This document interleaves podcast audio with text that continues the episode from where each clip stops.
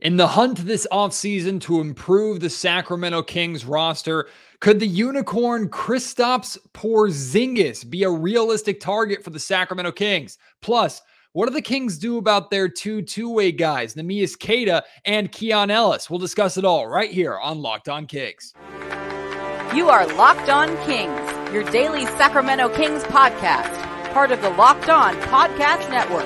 Your team every day.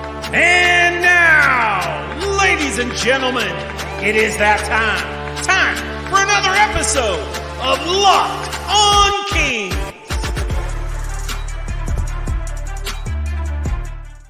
Hello and welcome into Locked On Kings, your podcast hub for Sacramento Kings coverage all off season long. Today's episode is brought to you by Bird Dogs. Go to birddogs.com slash locked on NBA. And when you enter promo code locked on NBA, they'll throw in a free custom Bird Dogs Yeti style tumbler with every order. My name is Matt George. I have the privilege of being your host here. I'm a Sacramento sports reporter and producer for ABC 10 News.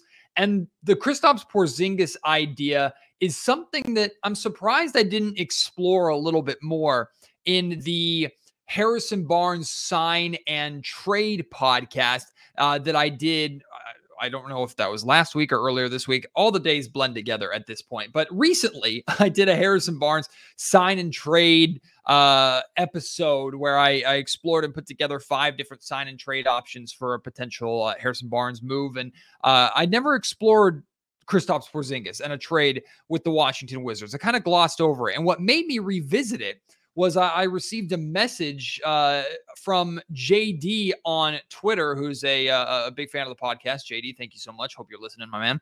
Uh, and and he asked me directly about Kristaps Porzingis and what I thought about the Kings trying to go after Porzingis and bring him to Sacramento. And I, I gave him kind of a uh, a quick answer without really doing a lot of research, without looking at Porzingis' numbers and his contract and thinking about what it would take to get him here. And there's ways to like the fit. There's questions of how he would work defensively, questions with how he would work offensively. But uh, like I on the surface, I thought, yeah, it's maybe something to consider. So I decided, you know what, why not take the time before recording a podcast, really spend like a half an hour or so diving into his numbers and diving into what it would potentially take to get him here in Sacramento and, and his contract situation and and and seeing if one, it's a worthy podcast topic, and two, uh, if it's something that could happen or if it couldn't happen, why?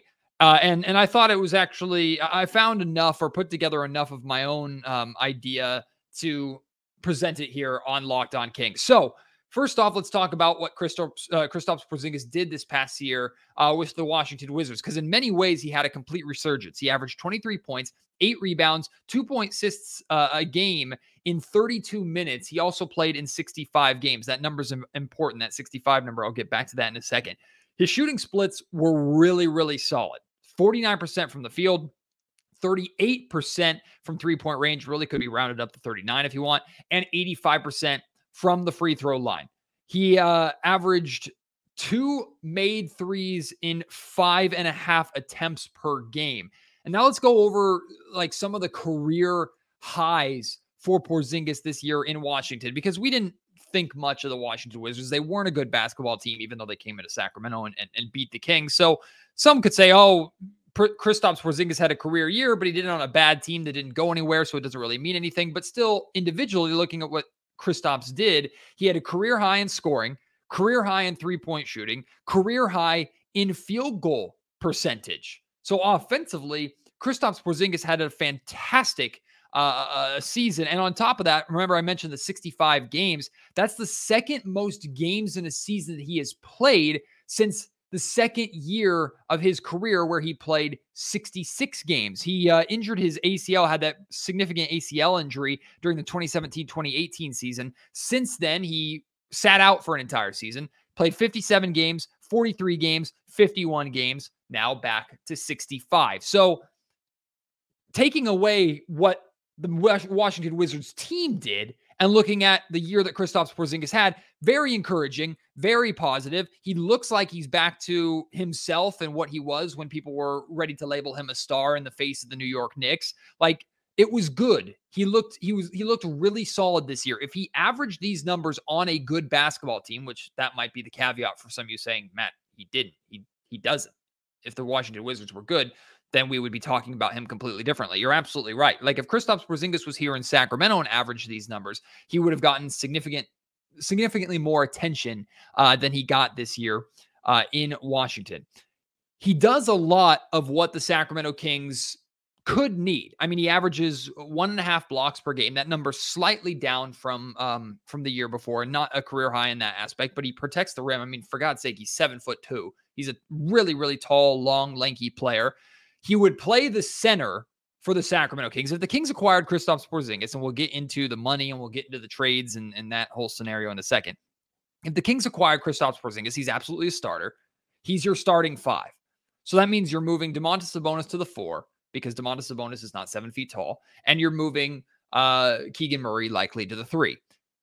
Now, this could work because Kristaps Porzingis can space the floor. So you can still, and you are still going to run everything primarily through Domantas Sabonis. His role is not going to change theoretically, despite the fact that he's changed positions. He won't play the five. He'd play the four in this scenario. The Kings would still primarily run the ball through him. Kristaps Porzingis can be in the corner or on the wing, can step out, can hit outside shots, but can also uh, attack the rim uh, when needed, can set picks. Uh, when needed, you can work him in the post a little bit if you want to. Like Kristaps Porzingis is good enough on offense where I think, okay, theoretically, I could see the fit. Defensively, in terms of paint and rim protection, great. The concern that I have defensively is one of Domantas Sabonis or Kristaps Porzingis has to guard fours. And fours can be small ball fours, they can be just a little bit taller, highly athletic threes, like, or they could be big, bang down low fours. If it's a bang down low four, then I have no problem with Domantas Sabonis necessarily guarding that player. But let's talk about in the case of Kings Warriors again. If Kristaps Porzingis was on the Kings during the NBA playoffs, the Kings would have had serious defensive problems because maybe you could put Kristaps Porzingis on Kevon Looney, and that would have helped with securing more rebounds, and uh, and and that would have helped with protecting the paint a little bit defensively. But does that mean that Domantas Sabonis is going to be guarding Draymond Green? It's doable, except Draymond Green's going to take him out to the perimeter from time to time. So that the defensive concerns of having both Porzingis and Sabonis on the floor at the same time far outweigh any offensive concerns. And I think the offense could work. But let's let's talk about what would even how Porzingis would even get here, right? Contract wise, he's going into uh, a, uh, $36 million player option. He has a $36 million play option, which I think he'd be a fool to turn down. He's not going to get that money on the open market. He's just not worth that. That's the very end of his uh, crazy contract. Well, not crazy, big contract that he signed uh, with the Dallas Mavericks, I believe. So he's got a $36 million player option. He should accept it, which means essentially he's a one year, $36 million player that the Sacramento Kings would bring in. So here's the only realistic way that I thought of, semi realistic way to get a Kristaps Porzingis trade between the Kings and Wizards done.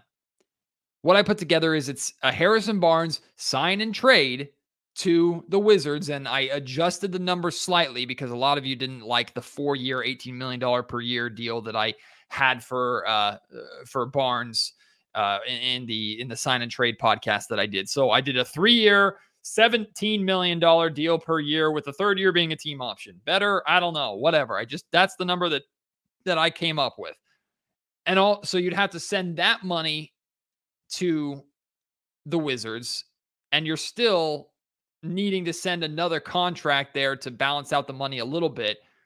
So you're also adding Richaun Holmes and his deal to the mix.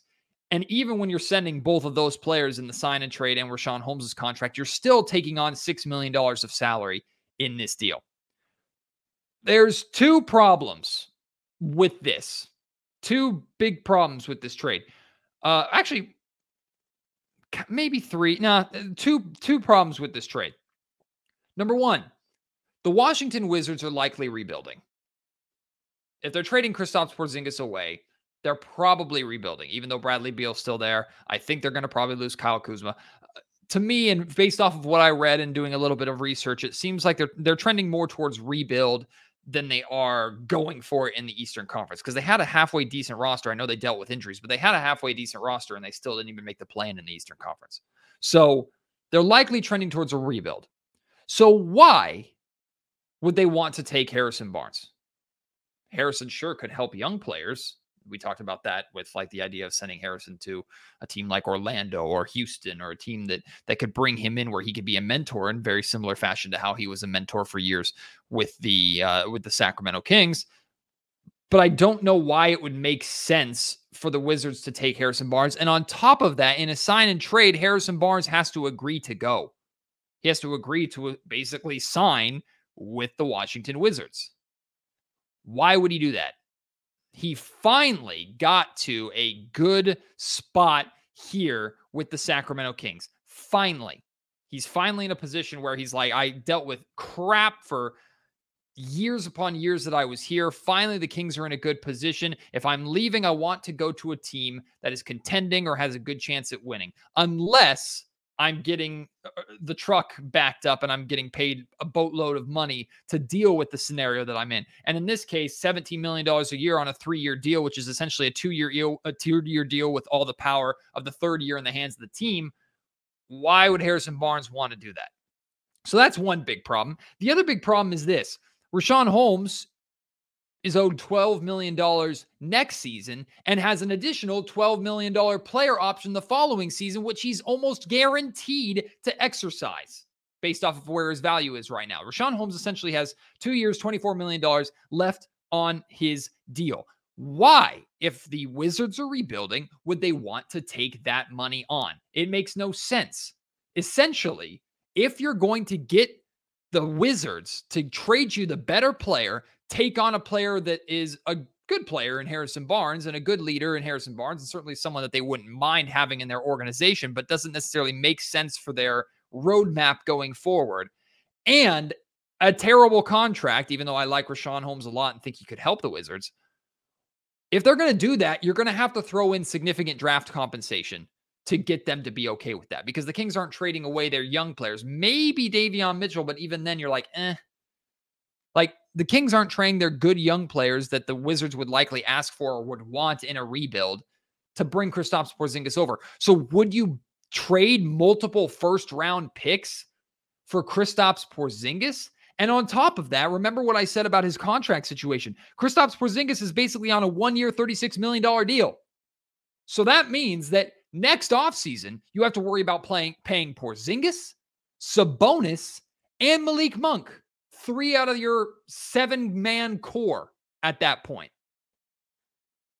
All of this taken into account, it's not a good idea. It's not a good idea. It's not going to work. I don't think the Kings are really going to consider it. I don't see a future of Kristaps Porzingis with the Sacramento Kings. There are too many buts and too many what ifs for not enough absolutely's. Like absolutely that would work or absolute would Kristaps Porzingis if you could just forget about the money, forget about the trade, and and and pluck them and put them on the Sacramento Kings and say, "Here you go." Would that make the Kings a ba- better basketball team? Sure, it should.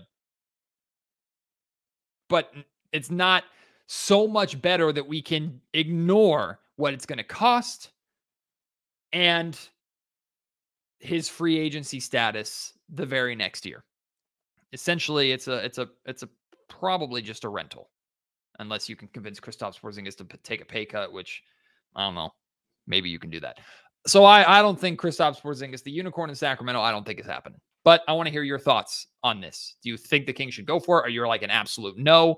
Uh, let me know at Matt George Sack on Twitter. Email me, mattgeorgesports at gmail.com. Leave your thoughts in the YouTube comment section down below. Today's episode of the Locked On Kings podcast is brought to you by eBay Motors. For a championship team, it's all about making sure every single player is a perfect fit. It's the same when it comes to your vehicle. Every part needs to fit just right. So the next time you need parts and accessories, head to eBay Motors. With eBay Guaranteed Fit, you can be sure every part you need fits right the first time around. Just add your ride to My Garage and look for the green check to know the part will fit or you get your money back. Because just like in sports, confidence is the name of the game when you shop on eBay Motors. And with over 122 million parts to choose from, you'll be back in the game in no time. After all, it's easy to bring home a win when the right parts are guaranteed. Get the right parts, the right fit, and the right prices on ebaymotors.com. Let's ride. eBay guaranteed fit only available to U.S. customers. Eligible, uh, eligible items only.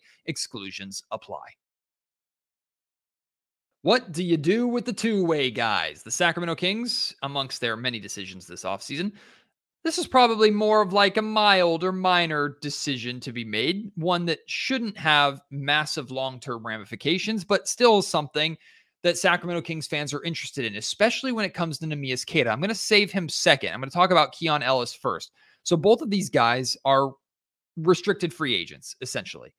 Nimi spent two years on a two-way contract with the Sacramento Kings. Keon Ellis was a um, a non undrafted free agency signing that immediately got a two-way contract with the Sacramento Kings on draft night last year. So clearly the Kings did that because they saw a lot in Keon and saw how he could fit. And I remember talking about it that day and having um, a, a, reporter who covered Alabama basketball and, and, talking to him about what the Kings got and how it could potentially be a steal and and yada yada. And essentially, the way I feel about Keon then is still the way I feel about him now, but maybe a little more positive.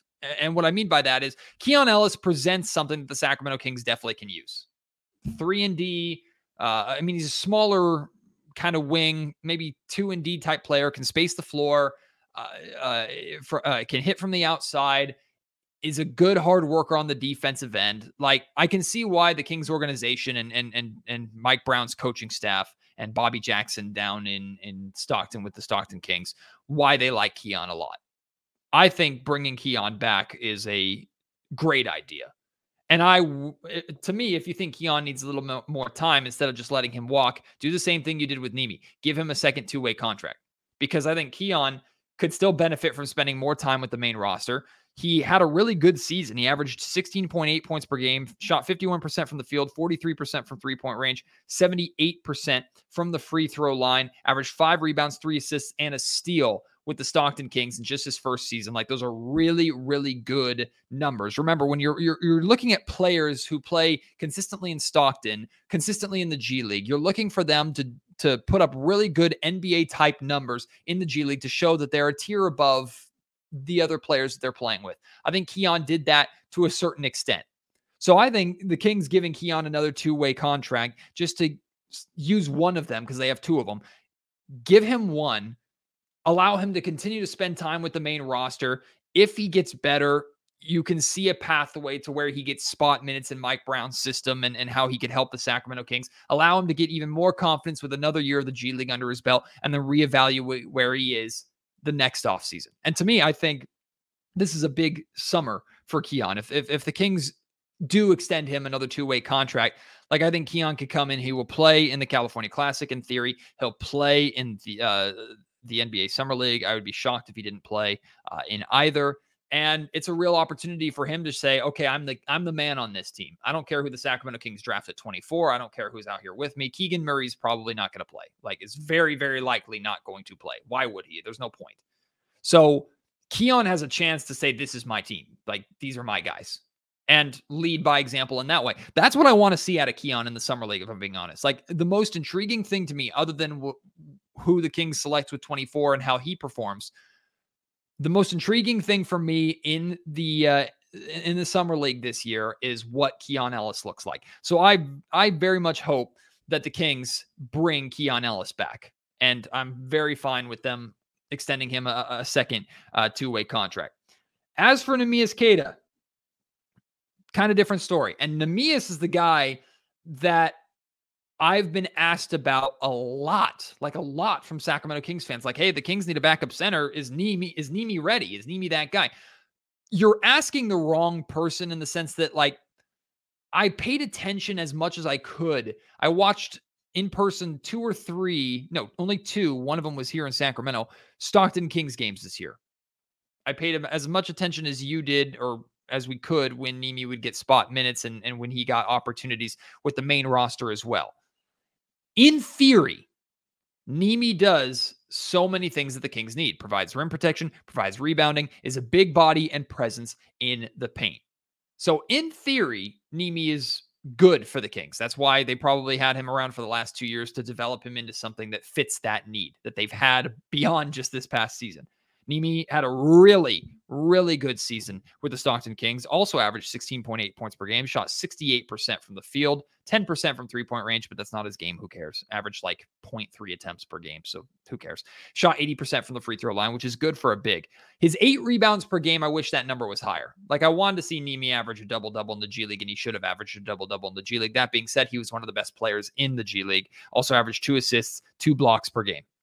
So you take those numbers shrink them down to what he would play in a 10 to 15 minute stint as a backup center every single night, but providing that rim protection, providing that rebounding and that efficient scoring around the rim. Yeah, that that could be what the Kings are looking for. But will he do that? Is he ready to do that? Because when he's got an NBA opportunity, I, I can't remember what team. No, it was the um was it the Lakers? And they threw him against Anthony Davis? No, it was a different Nimi was thrown to the Wolves at some point this season. Guard, no, it was against Joel Embiid. Yeah, it was against Joel Embiid in the Philadelphia 76ers. Nimi was thrown to the Wolves, poor guy. And because the Kings were searching for a long time for an answer for those center minutes when Domantas Sabonis was either unavailable or was simply getting rest. And they didn't have an answer for that for a long time. Nimi was thrown to the Wolves. He didn't do very well. He had some decent moments when he did play and got a few opportunities to play it. Uh, I think he played like what two or three straight games or something like that. And then we never really saw him much after that. He, he was given a small opportunity, was thrown to the Wolves, didn't perform to the level that obviously the Kings were hoping, but also like what are you doing? You're throwing you're throwing a two-way contract guy against the MVP. Like what what are we doing here? So I'm not judging Nimi too heavily off of that. I'm more like I'll put it this way. If the Sacramento Kings don't believe Nimi's ready, we have to trust the Sacramento Kings because they're watching him and paying attention to him far more than we are. Unless you're from Portugal, if unless you're Portuguese, then you're like probably following everything that Nimi does. And in fact, you could probably speak better to it than I could, I guess, in that sense. But like, if the Kings decide don't bring Nimi back, I understand it. I hope that's not the case because Nimi's awesome and he's worked hard and, and I've gotten the opportunity to chat with him a handful of times and and he seems really, really cool. And again, in theory, he provides a lot of things that the Sacramento Kings need from that backup center. Speaking of backup center, like the Kings, as of right now, if you don't include the two-way contract spots, the Kings have six open roster spots that they have to fill. They're going to have some some cap holds on some players like Harrison Barnes and Trey Lyles, and uh, probably, and maybe Terrence Davis. I don't know, but they have six roster spots essentially that they need to fill, plus two two way contract spots. I don't think Nimi's getting a third two way contract. I don't even know if he can. Like, I don't think he's getting a third. So essentially, you have to use one of those roster spots for a backup center. You have to. So is that the spot you give Trey Lyles and you say you're going to play small ball four uh, or small ball five? Like, is, is that what you're doing? Are you going out and getting another name to be that backup center, or do you believe Nimi can have that spot? In addition to that, you probably maybe want a third strings big as well. Is that a spot for Nimi? Do you want to spend two or more roster spots on your backup front court? Let's say they go out and get somebody they bring Nimi back as the like the third string center, and they bring Trey Lyles back. That's half of those available roster spots are on fours and fives who are going to play with the second unit at best. Don't know if the Kings want to do that. Financially, they could probably afford to do that with Nimi not commanding a lot of money. I have no idea. Here are some rotational backup bigs that are available in free agency with more NBA experience. Dwight Powell, Thomas Bryant, Andre Drummond, Bismack Biyombo, hell, even Chimezie Metu. Those are some names that I wrote down that are rotational bigs in the NBA who are free agents. Do the Kings like one of those names and trust one of those names more than they trust Nimi, who spent the last couple of years in their system and they know very well? We'll have to see. I hope Keon is back as a two way contract. I hope Nimi is back on the main roster. I don't know if I would feel comfortable committing to Nimi going forward as my backup five. I think if Trey Lyles and Nimi were brought back, the plan would still be Trey Lyles is playing the five uh, as a small ball five going forward, and Nimi is kind of a in the wings, not a two way contract player, so we'll spend the entire year with the main roster, but someone who is in the reserves, kind of similar to what Alex Len was for the majority of this season. That's the role that I likely see Nimi having with the Kings if they decide to bring him back. And we'll see if they go in a different direction. But I know there are Portuguese fans out there that listen to Locked On Kings, and I love you. Uh, tell me why I'm wrong. Tell me why Nimi needs to be on this team and he's ready to be that backup center. For those of you who maybe don't trust Nimi, or, or let's let's talk about it. Let's discuss this a little bit and share your thoughts on Keon Ellis as well. You know how to reach me at Matt George Sack on Twitter, mattgeorgesports at gmail.com, or leave your thoughts in the YouTube comment section down below. Like I said at the top of the show, today's episode is brought to you by Bird Dogs. Bird Dogs are comfortable, they're stretchy, they're versatile, they are khakis, shorts, and pants that make you look good while also handling what you need to throw at them. I really enjoy using bird dogs uh, when I'm out golfing. I know I've talked about this before. I was actually wearing a bird dogs pair of pants last night or yesterday. Uh, I was in uh, Tahoe. I was playing golf at Edgewood. I, I, got the opportunity to play at Edgewood in Tahoe, which is just a magnificent course. If you ever gotten the opportunity to go out there, and I, I used bird dogs uh, I was playing in a, in a, pair of bird dogs and it was a little bit chilly. There was a little bit of rain and some weather, but nothing too bad. But they're comfortable, they're easy to play in, uh, and you can rock them whether you're doing something athletic, you can rock them something casual, even if you need to go kind of semi-formal. You could rock a pair of bird dogs, uh, uh, whether it's shorts or pants. They're extremely uh, comfortable. Go to birddogs.com slash locked on NBA. Enter promo code locked on NBA for a free Yeti style tumbler with your order. That's birddogs.com slash locked on NBA for a free Yeti style tumbler. You won't want to take off your bird dogs. We promise you that. I was thinking about squeezing this topic in here at the end, but I decided it needed a little more thought it needed more time and it needed interaction from you. I think this is a really, really big year for Davion Mitchell. Like, I think this is kind of going to be a, a make or break year with who Davion Mitchell is, not in his NBA career, because there's more to his potential outside of Sacramento, but who he is with this Sacramento Kings team. Like, is he going to be a long term part of this team going forward? And if so, we know he's solidified himself on defense, but can he solidify himself as a backup point guard? I know Malik Monk takes a lot of the ball handling and and and floor general responsibilities. That's fine if that's the route that the Kings want to go. That's fine. But can Davion be enough of an offensive, impactful player to where his defense is really felt and he has enough time to make those big defensive plays and those big defensive moments. I thought Davion Mitchell had a lot of really, really good moments towards the end of the season and some really good moments in the playoff series uh, against the Golden State Warriors. Was a little surprised that Mike Brown went away from him as heavily as he did in the final couple of games, game six and game seven. But I want to spend more time talking about this in the future. I'll throw the question out right now, throw the topic out right now.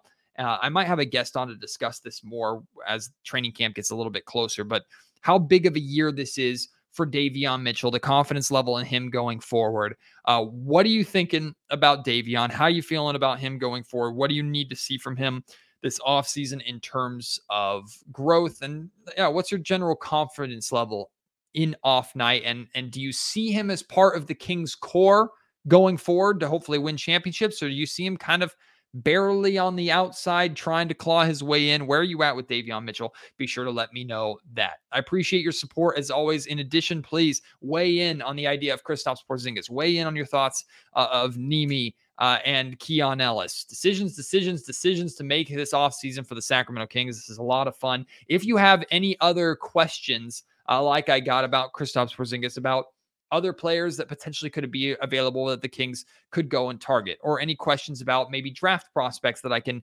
talk about, discuss, have a guest on about, or do a little research on, send those to me. I love to answer them. Sometimes I'll answer them off the air. Sometimes, like this time, I'll bring them on the air and bring them onto the podcast uh, and talk about it. So please send those to me. Appreciate your support as always. Can't wait to have you join me on the next episode of Locked On Kings. Until then, my name is Matt George. You've been listening to Locked On Kings, part of the Locked On Podcast Network.